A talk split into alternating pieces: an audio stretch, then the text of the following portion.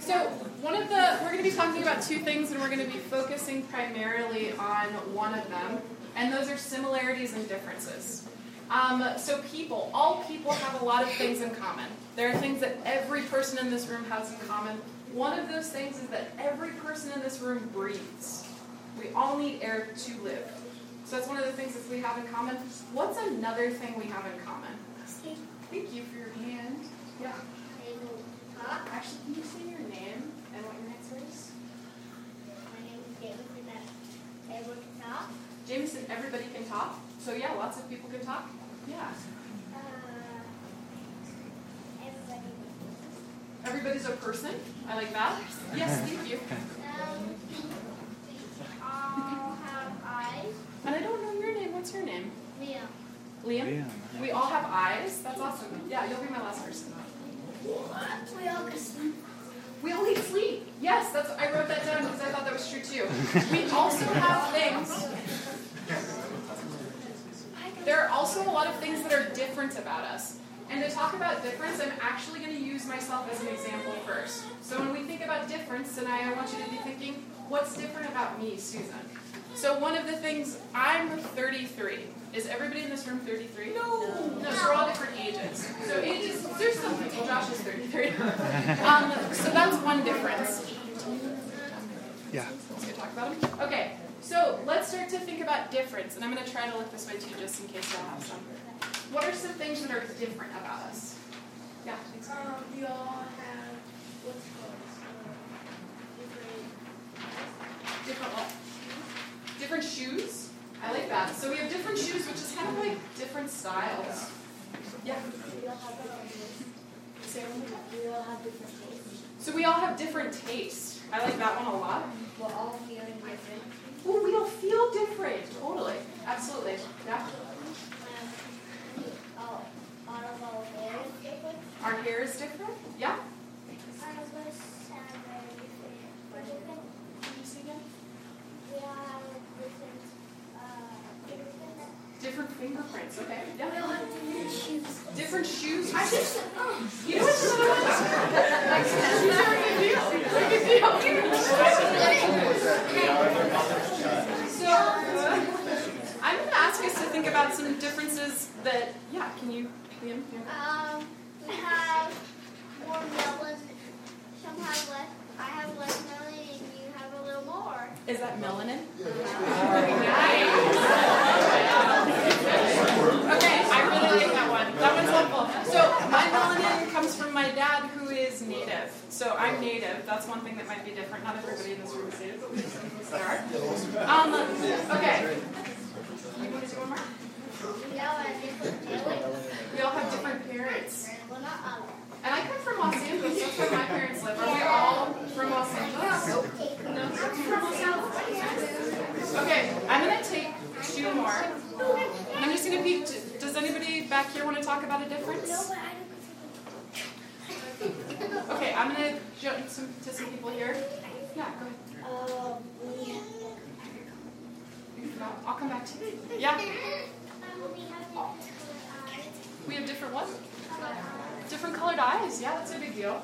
And then, do you remember? No, we got different skin. Different skin. Yeah, that's the melanin stuff, right? Okay, awesome. These are great. So, thank you so much for participating, and thank you for everybody that raised their hand. That really helps me, so that there's just one person talking at a time. Um, to talk a little bit more about difference, I wanted to share a story. So when I was teaching fifth grade, there are three people in the story. The first is me, and I was 30 at this time. And the second was a little boy that I was teaching. His name was Robert. And the third is another little boy that I was teaching named Josiah. And while I tell this story, I actually need you to participate. So when you hear a difference in the story, I want you to do this with your fingers. Okay? So when you hear a difference, you're going to do that. So for instance, I was 30 when I was teaching Robert, and he was, uh, how old are you, Ava? You're 10. So he was 10.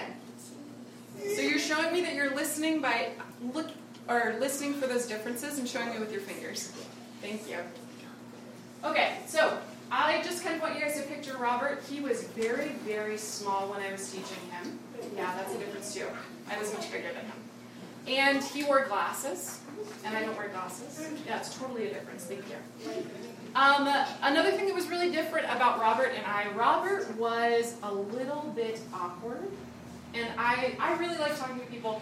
Robert had a really hard time talking to people, and he didn't really understand when he was talking to somebody what he said, how it would make them feel. So he didn't know.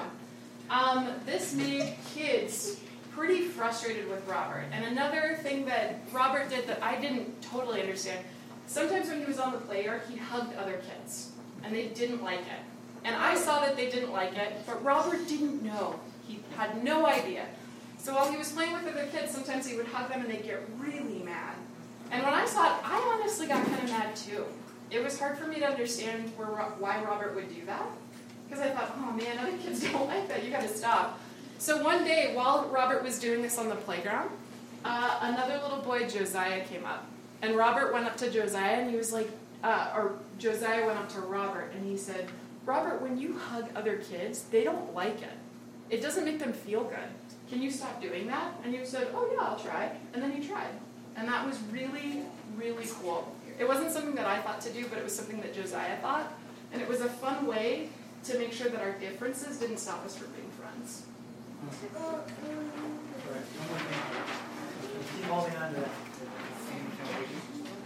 All right. So we have differences and there's barriers that separate people from other people, right?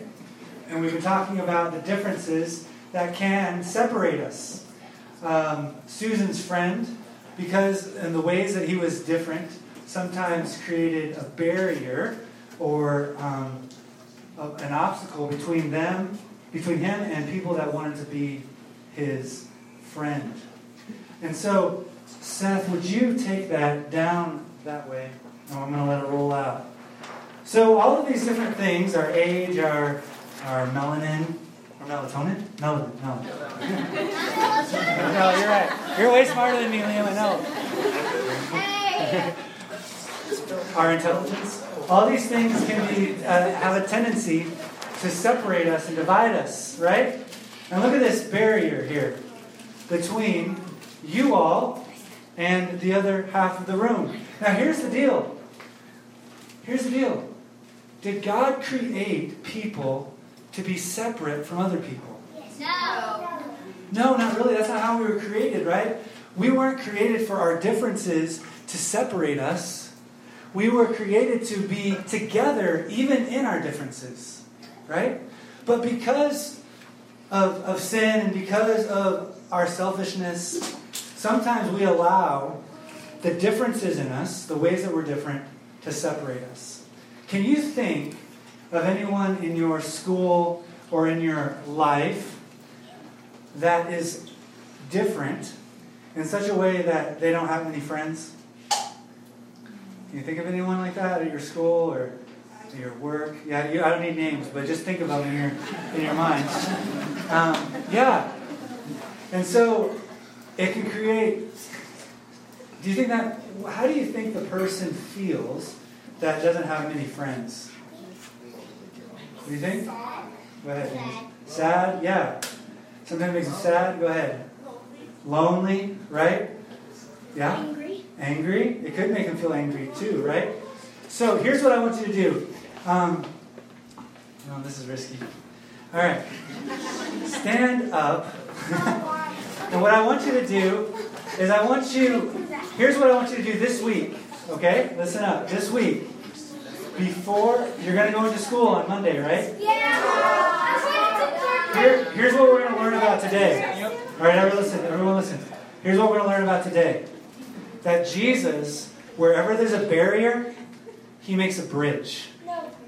Wherever there's a barrier, Jesus makes a bridge. He doesn't let these things separate people. And he wants to come towards people who are sad, who are left alone, who are maybe angry because they're different. And so, what I want to challenge you all is as you go into school, and even in your own homes, right, with your own siblings, if there's someone who is sad or alone because they're different, I want you to make a bridge instead of let there be a barrier. So, what I want you to do is break through this paper. Now, don't go too crazy because I know you guys are good at this. You're good at destroying things. So, there's people on the other side. So, like, come over to the other side. Just break through. Go. Perfect. I knew that happened. All right. Good. Excellent. All right, now. Let's go ahead and sit down. I'll put this away because I don't have to text. I broke all right. It's I all good. my iPad. It's. It's all good. It was worth it. All right. So, Jesus, where there's a barrier, he makes a bridge. And we see that in uh, Jesus' life and ministry, every single page of the gospel. The good news, part of the good news is that Jesus makes bridges where there are barriers. And we see this in uh, our study as we've been studying Matthew 8 and 9, that this is what he's all about in Matthew 8. We're calling it kingdom encounters. When we encounter the kingdom, we encounter bridges. We don't encounter barriers. And Jesus is all about overcoming our differences and making a way for us to live even in the midst of our differences. If I can find my clicker. Where's my clicker? Hold on. It's on there, it's right there, on your head. Hey. Oh, thanks, bro. Yeah, it flew. Thanks. All right. It has like a bird. All right. So, if we can, um, as people, as people, we are really good about putting up and maintaining barriers. Would you agree? That as people, we are good at creating barriers between people that look different than us, come from a different background, think differently than us. We, we erect barriers and boundaries and borders, oftentimes, I think, to protect ourselves because we're afraid of being hurt. In fact, I know that um, trauma, when we experience traumatic events, whether that's as a young child or even as an adult, when we, if we've been assaulted or abused or abandoned in some way, it can actually rewire our brain in significant ways, where we put up barriers between us and other people um, to protect ourselves, really, from being hurt. And we push others away so that we won't experience love because we've experienced love and it's been painful in some way. That love has been has betrayed us, right? And so we, um, our brain, when we experience trauma, puts up barriers, and sometimes, and Alex has shared his testimony before, so I'll, I'll share from his life. I didn't ask permission, but we're good. Okay, cool. Like he was brought in after experiencing a lot of trauma in his early childhood life, and when he came into our family, um, he would, for the first first good while, would throw up obstacles, would throw up barriers, would do things just to almost isolate himself so that he could protect himself and protect himself from being hurt again. So sometimes there's this tendency that we even will isolate ourselves to prove others that just kind of dare them to leave us, dare them to abandon us. And we'll do it over and over again just to see if this love is real. And here's the thing about God revealed in Jesus He doesn't let us get away with that. He doesn't let us push Him away. He will continually pursue us, come after us, love us, despite the barriers that we put up between us and others, between us and, and even Him. And so in Matthew 8, let's do a little quick review because it's been a little bit a little while. Matthew 8 is right after Jesus gives a Sermon on the Mount. And it's this beautiful, challenging kingdom manifesto of what it looks like to share in the life of God. He says radical things, beautiful things. Love your enemies. Pray for those who persecute you. Blessed are the poor and the meek and the hungry and thirsty. And he says all these amazing, wonderful things of what life in the kingdom of God looks like. But then, after proclaiming that in words, he starts to live it out in his deeds. He proclaims and he demonstrates what the kingdom of God looks like. And in Matthew 8, he just starts demonstrating what he's just proclaimed in word. And the first person he comes up into contact with, you remember? It's a leper. And a leper is isolated by society. The difference between him and everyone else was that he had a skin disease that kept him away from the community, kept him away from worship of his God and with his people. And so Jesus crosses the barrier. He makes a bridge where there's a barrier of purity. This is a purity barrier. And he steps towards the leper, and I love it. This is why we need, when it's appropriate, to touch people. Because Jesus touches the leper.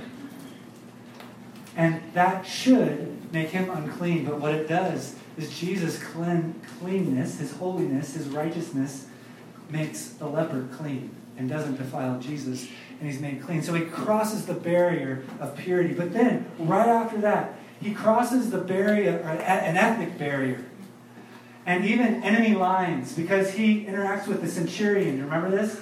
A Roman military officer, head over a hundred soldiers, and this is the occupying army and empire over Israel that has made their lives um, very difficult, right? They're an oppressor. They, this man very well could have killed many of Jesus' um, fellow Jews. And this man comes to Jesus for help. And Jesus builds a bridge rather than sustaining a barrier. And he says, he, he interacts with this man and he heals the servant of the centurion. And then right from there, we go to um, Peter's house. And he crosses the barrier of gender. In that society, there was a strong barrier and division between men and women. And he steps towards Peter's mother in law, who's sick with a fever. And again, he touches, he touches her hand. And immediately, the fever leaves her.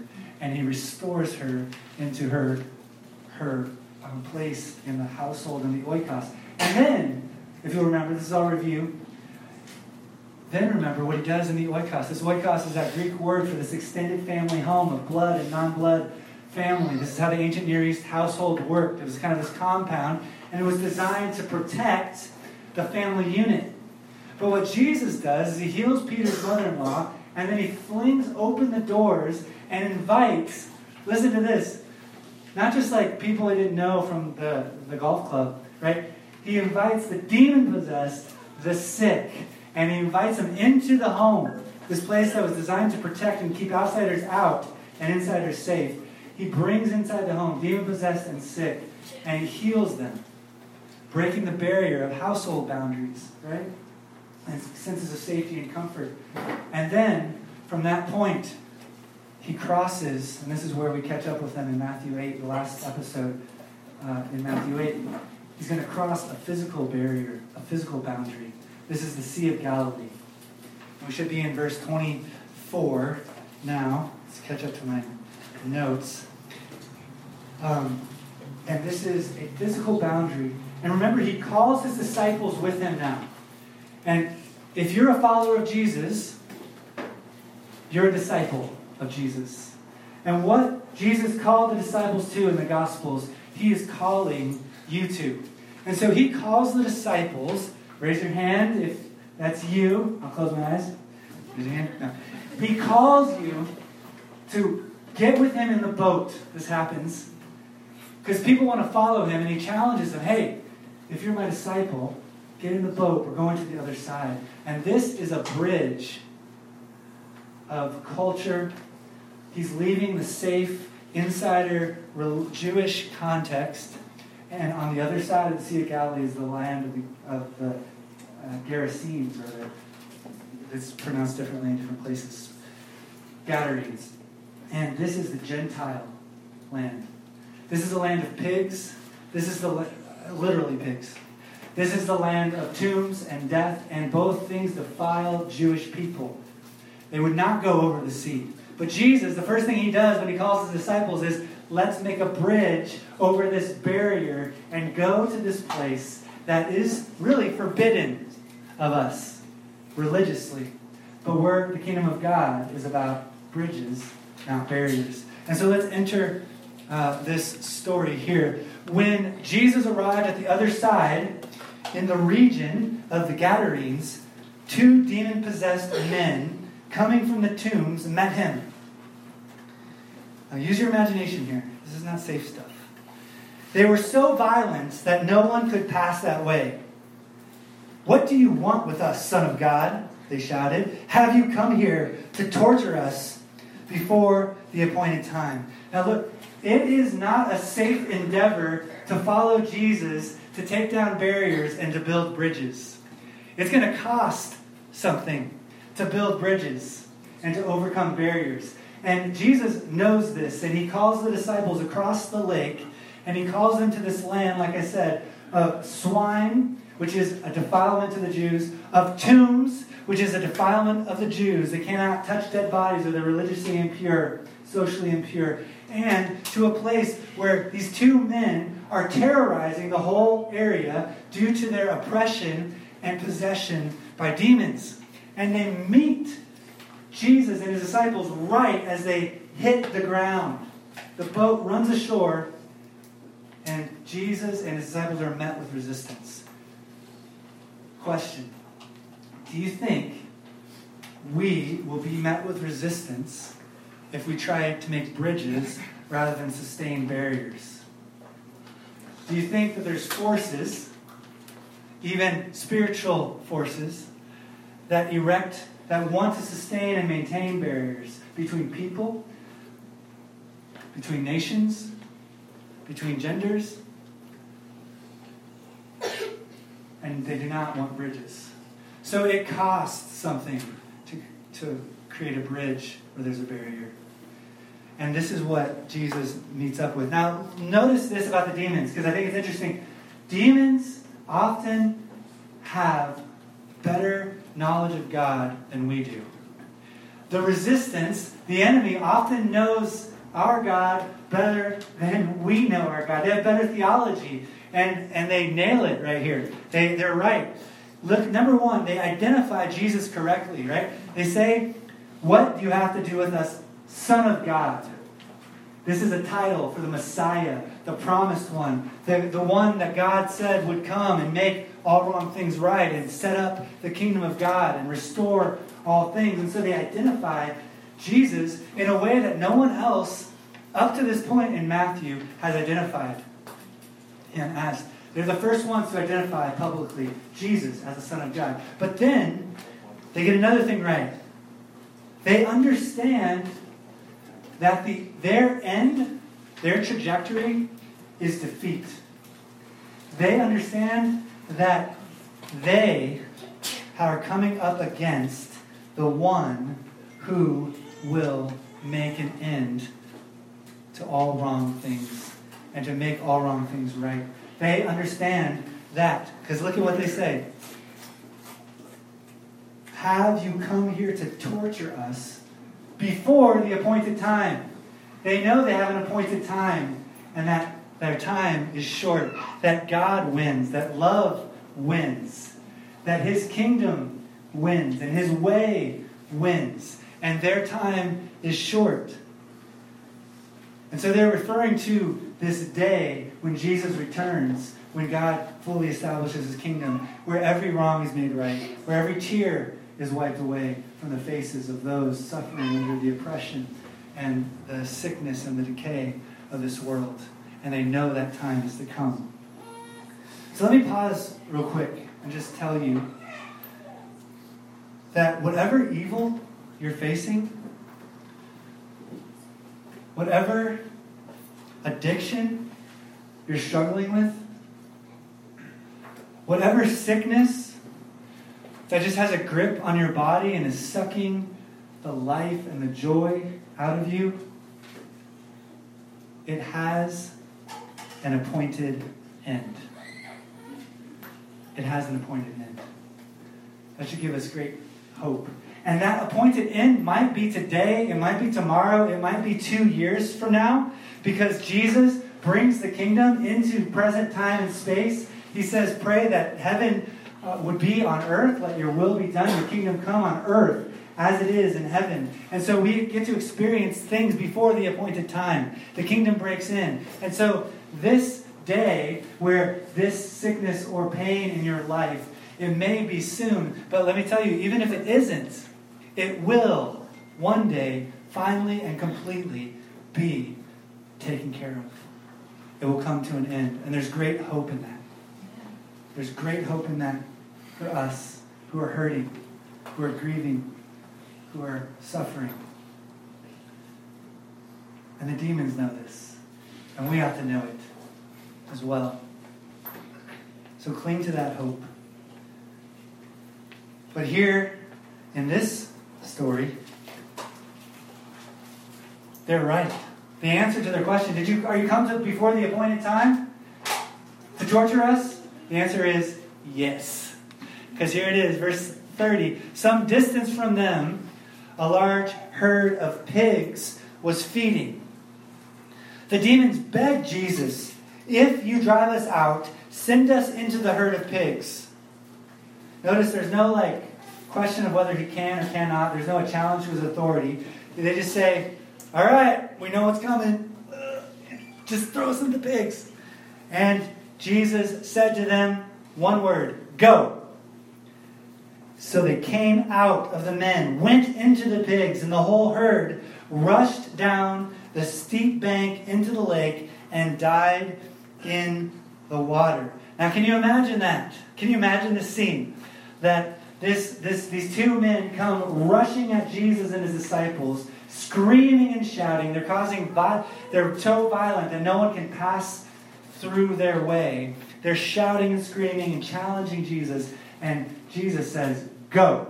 And their screaming is transferred from the men to the pigs. And the pigs start squealing and screaming. And all this dust is kicked up as they are, are just caught, churned into confusion. And they run to the water, splash, and drown to their death. It's kind of crazy. But what happens to this men, these men as they've had this encounter with Jesus? It's incredible, right? That there's all this chaos and rage and violence and challenge to the kingdom, and all of a sudden they're healed, they're restored. As the dust settles, these men have peace on their faces. Joy starts to rise up in them. And we're told in the parallel accounts in Luke that they even ask, Can we follow you? Can we follow you? Can we go with you? These men are transformed by Jesus' power and authority in their life. They've experienced the kingdom. And Jesus has built a bridge where there was a barrier, right? That this, this barrier in their life, because of their oppression, because of what had happened to them and, and their dispossession and their possession and their oppression, right? Uh, they, they've been separated and they cause separation. You know that wounded people often wound people? You heard this before? There, there's, there's, because of their oppression, no one can pass by them. There's violence, there's destruction. And when he heals these men and casts these demons out, there's restoration and a bridge is built between them and Jesus and between them and the rest of the community. There's restoration. But not everyone is happy about this. Right? This is weird. I think this is, I can't think of another time when, after a miracle, people ask Jesus to leave. They actually erect a barrier between them and Jesus. Like they put it back up. Not the men that were healed, but watch here. Those tending the pigs went into the town and reported all this, including what had happened to the demon possessed men. Then the whole town went out to meet Jesus, and you expect the next sentence to be, and they celebrated, and they wanted to make him king, and they, they did all this, right? Good job, Jesus. Thanks, man. Those guys were freaking us out, right? But they said, please leave. They pleaded with him to leave their region. Now, I want to pose this question to you. I want to discern this as a community. Like, why? Why do you think that Jesus is asked to leave by the people in the town? Thoughts? Go ahead, Brianna. They're scared. Now, what would they be scared of? That's a really good point, right? When you, like, for all the power, when you see power in Jesus, even though it's good power, it reminds me of the Chronicles of Narnia. Have you read that book? When the beavers ask, or the kids ask about Aslan, who is the, they ask the beavers about Aslan. And Aslan's this lion, he's this Christ figure. And the kids say, Is he safe? And the, and the beavers say, No, he's not safe. But he's what? He's good. So, right, that's good, Brianna. Maybe they're afraid. This guy's got power. This is freaking me out. Jameson, go ahead. Um, that they might be the best. That they might die? Yeah. Is that what we said? They might meet their death? Yeah. Anyone else on the older spectrum? Go ahead. Yeah. What do you think that status quo would be? Yeah. Yeah, that's great. That's great. Yeah, go for it, Jabez. They, they didn't want to lose any more pigs. Right. If you go to Iowa, I was just in Iowa. Wait, were you in Iowa? Sometimes in certain towns it smells like like manure, right? Occasionally. Just me. But that's you. But what they say, what people say is, smell that? That's the smell of Victory! Money, not victory. Money. smell the victory. Right. So that's the smell of money, right? Remember it cost to build bridges and not sustain barriers? They lost their pigs.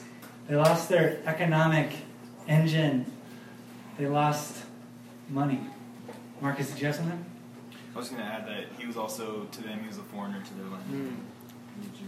Right. Maybe they want to maintain ethnic barriers, right? Ethnic distinction. It could be simple as that. Lawrence. Read up on all that. They're really afraid of Jesus might cleanse them. Hmm. But Jesus might cleanse them. Right. Right.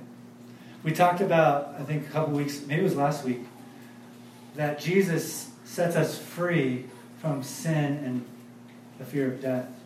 It's as if the jail cell doors that we're enslaved, we're slaves to sin, they're swung open, but we don't walk out. Because we prefer the cell that we know, the slavery that we know, rather than the freedom of the quest and the adventure that lies before us that we don't. So sometimes it's afraid, it's fear, it's a fearful thing to let Jesus free us. Damien. Yeah, good. Forced to confront their own demons. Right? It's good stuff. So yeah, not everyone is interested in bridge building. There's resistance when you refuse to maintain and sustain barriers that are made um, that, that separate people. There is profit to be made from division. There is profit to be made from maintaining distinctions and keeping people at odds with one another. Reminds me of a Dr. Seuss book, but I don't have time for that because I think it's time. The stars? The, what's that one? The, the stars? I'm not going to do it. Okay. All right. So, I'm going to end here. I'm going to end here because it's time to eat. I'm sorry, it's going long. Here's the deal.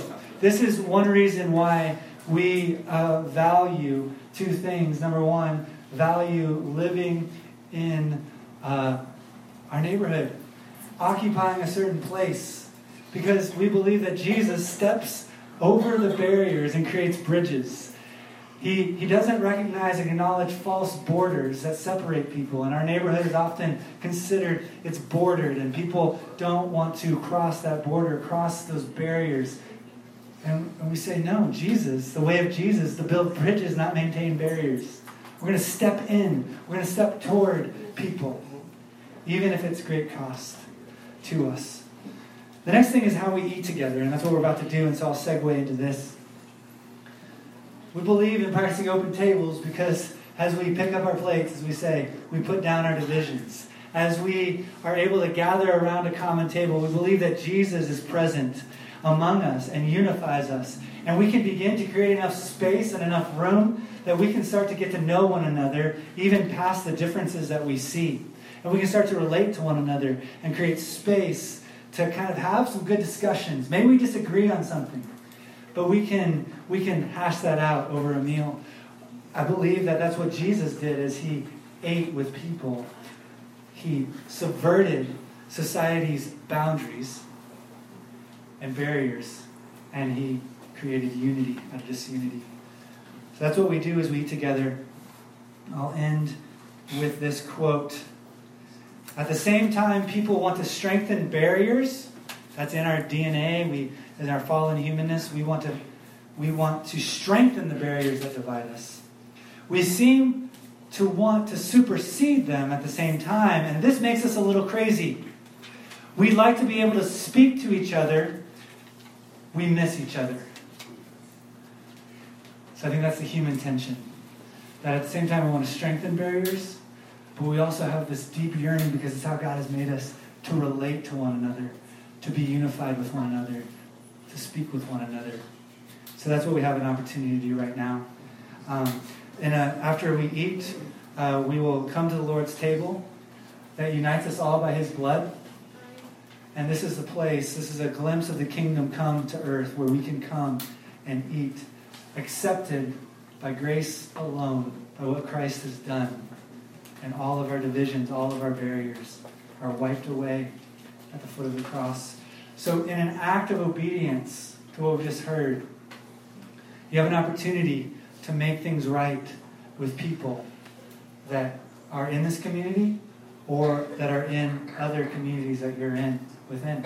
If there's someone who's sinned against you or you've sinned against someone, you know that something's not right between you and someone, and you haven't made an effort to make it right, please take the time. We create space for that. We can call somebody if you need to, have a conversation here, but discern your unity with the brother, your brothers and sisters in Christ as we prepare to come to the table. All right, let me pray for our food. Um, if you're visiting, just get in line and you'll come back to a transformed area. Oh, yeah. I don't think we have time. Can we do it next time? All right. Let me pray. Lord, we thank you, Jesus, for um, this time. Thank you that you build bridges where there's barriers. Thank you that you've done that with us through your Son, Jesus. Thank you, Lord, that there was a huge barrier between us and you, between us and others because of our sin.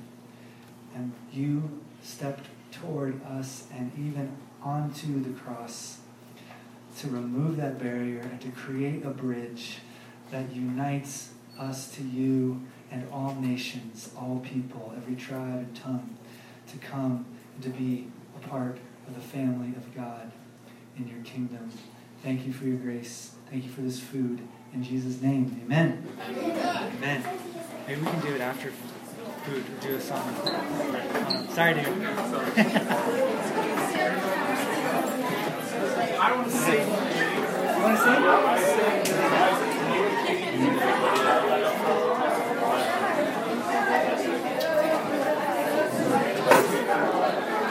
Yeah, well, maybe can we do it before communion? That'd be good. Yeah, I feel like this was the perfect time to do it. Was it? Oh, him was instant, but it's all good. oh, sorry. We need to get better at that. I need to get better at that. Yeah. Sorry. Hey, Alex, congratulations.